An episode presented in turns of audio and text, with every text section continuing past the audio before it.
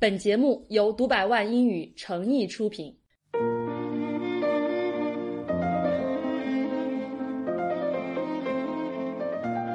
在英语学习的过程当中，有不少学习者纠结于到底要学英式英语还是美式英语，尤其是在发音上，大家更纠结这到底是英式口音还是美式口音。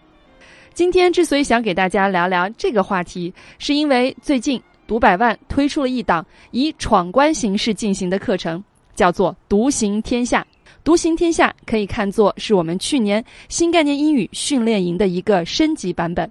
新概念英语的经典之处不用在这里进行赘述，在过去十几年教授新概念的过程当中，一直感受到的是这本教材它的体系性，它的由浅入深。同样也是在这一遍又一遍的教授和学习过程当中，越来越深刻的体会到，新概念英语作为一本英国人编写的，里面有着浓重英式英语味道的教材，在美式英语大行其道的今天，有一些表达听起来。就会让人觉得有一些怪异。当然，英式英语、美式英语究竟哪个更好，其实是没有差别和高低之分的。也许对于英国人和美国人来讲，他们会彼此的贬低。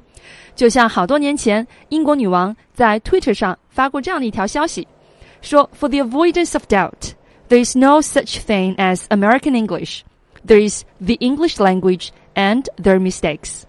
换言之，没有所谓的美式英语这么一个东西的存在。这个世界上只有英语，剩下的全都是错误。女王的吐槽听起来是非常的霸气。当然，后来有人说这只是一个段子而已。段子归段子，但英美这两种语言之间相互的调侃和贬低，这样的一种争论，好像从来没有停止过。就像韦氏词典这一部典型的美式拼写、美式音标讲的美式英语的词典，它的编撰者 Noah Webster 曾经提到过对于美式英语的看法。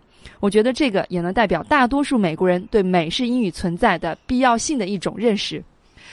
Noah Webster 说：“The reason for American English being different than English English are simple.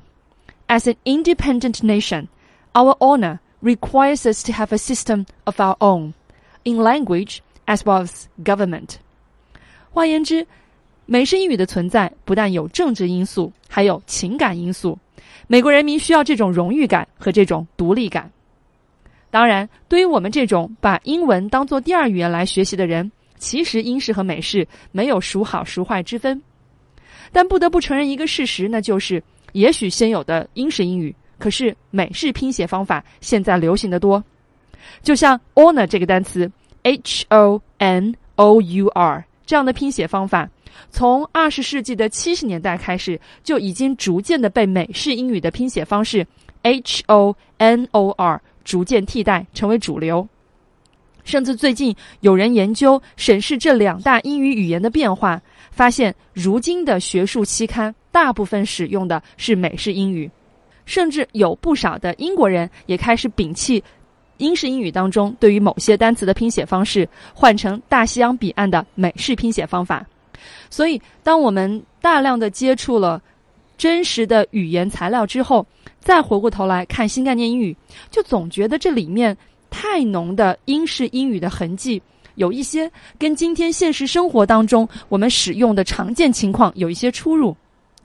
所以呢，我们就想。能不能用一些美式英语的材料来去填补新概念英语作为英式教材它的一些短板和缺陷？于是我们把新概念二册每一篇课文它的重点语法现象提取出来，选择了美国现在小学比较流行的课外分级读物，把新概念里的语言点在美国小学的课外读物当中找到对应的读物。这样，我们可以看到同一个语言材料在两种不同语言、不同文化当中的体现。这样，我们既能够按照新概念的体系往上进行学习，由浅入深，保留它科学性、体系性这样经典的一面；同时，我们也能够通过美国小学的课外读物，看到这些语言在当今社会更加流行、更加鲜活的用法。收听我们节目的朋友们未必熟悉在北美地区很流行的 Voices 这套读物，但大家对于新概念英语应该是不陌生的。不知道大家有没有强烈的感受到英式英语它的存在呢？可能多数人对于新概念是一本英式英语教材的认知停留在课文朗读上。新概念英语的正式出版物，除了上个世纪八十年代上外有出版过一套美英版的朗读，其他的无论是朗文出版的、北京外文出版的、上海外文图书公司等等出版的，都是英式英语的版本。除了课文的朗读之外，还有其他的四个方面，也同样能体现出新概念强烈的英式英语的特征。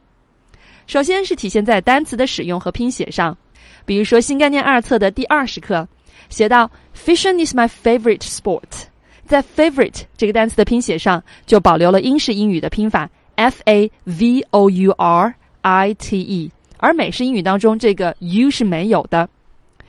在新三第二课书上有这样一句话：“Armed with a torch, the vicar went up into the clock tower。”拿着一个手电筒，牧师走上了。钟楼，torch 是英式英语的用词，美国人把手电筒称之为 flashlight。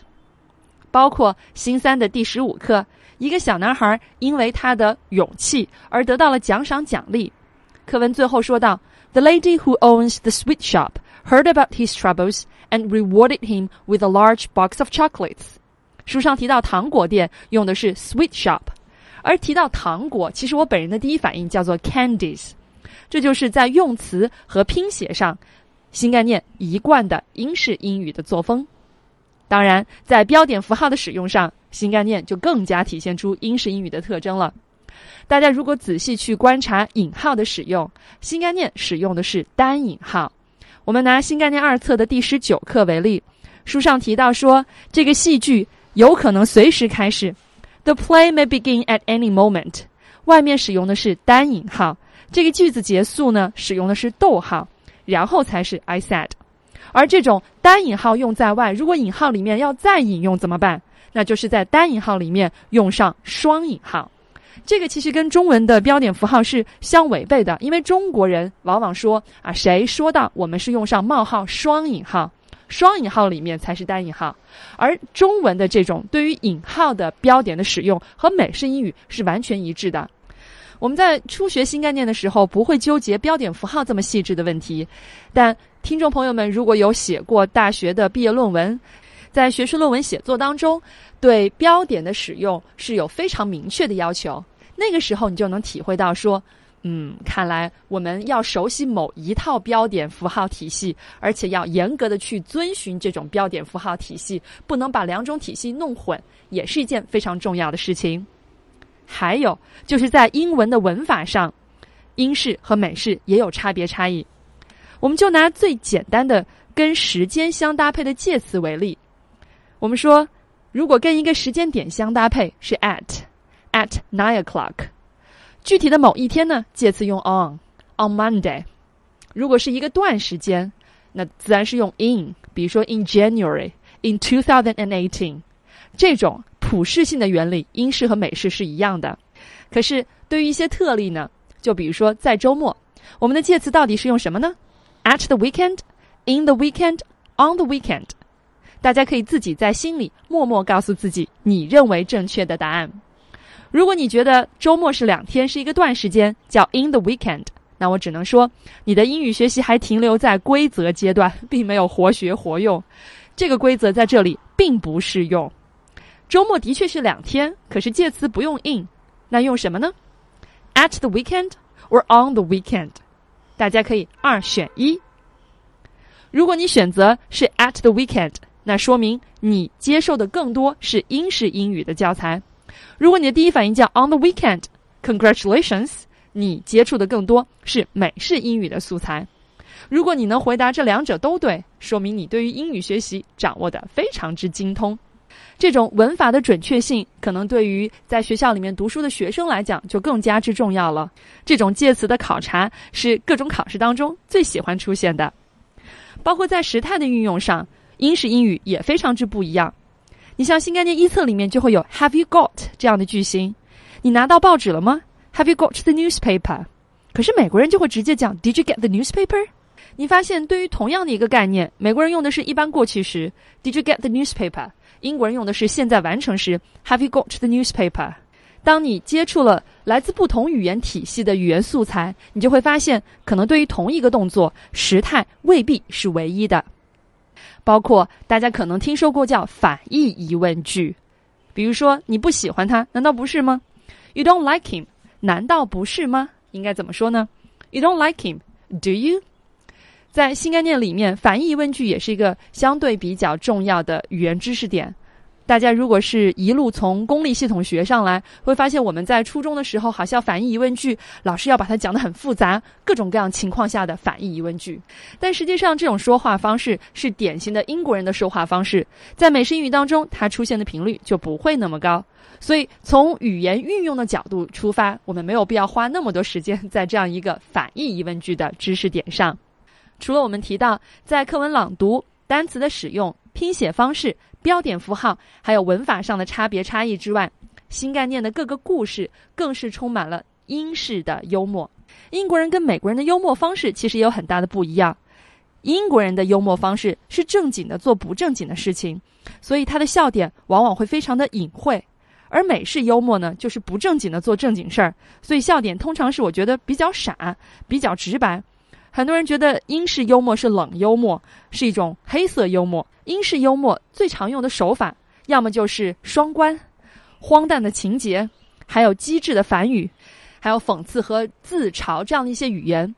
就像新概念二册一上来第一篇课文，当我们的主人公听到后面有两个人对话，觉得特别吵，回头看他们，他们也不闭嘴的时候，我们的主人公说：“I can't hear a word，我什么都听不见了。”其实他说的是我听不见台上演员的台词，可是后面那两个人他们的回答却是 "It's none of your business，不关你的事儿。这里的幽默点就在于 I can't hear a word，到底是听不见谁在说话。主人公想表达的是听不见台上演员的说话，而后面两个人呢却误以为说前面的人想要偷听他们两个人的说话，才回复一句 It's none of your business，不关你的事儿。时间的关系，我们只能从这几个简单的例子给大家指出新概念英语当中存在的强烈的英式英语的痕迹。那么，如果你想更多的知道新概念里面哪些表达是属于英国人的表达，同样你也很好奇美国人会怎样来表达这层含义，就欢迎大家来参加我们的“独行天下”这个挑战活动吧。具体的活动详情，大家可以关注“读百万英语”公众微信号，或者添加我们“读百万”的客服微信。读百万汉语拼音 CS，我们将为大家介绍活动的有关详情。